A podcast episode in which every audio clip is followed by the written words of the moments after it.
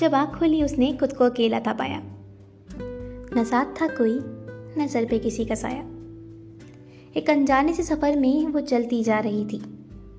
न मंजिल का पता, न यादों का सहारा, फिर भी मुस्कुरा रही थी।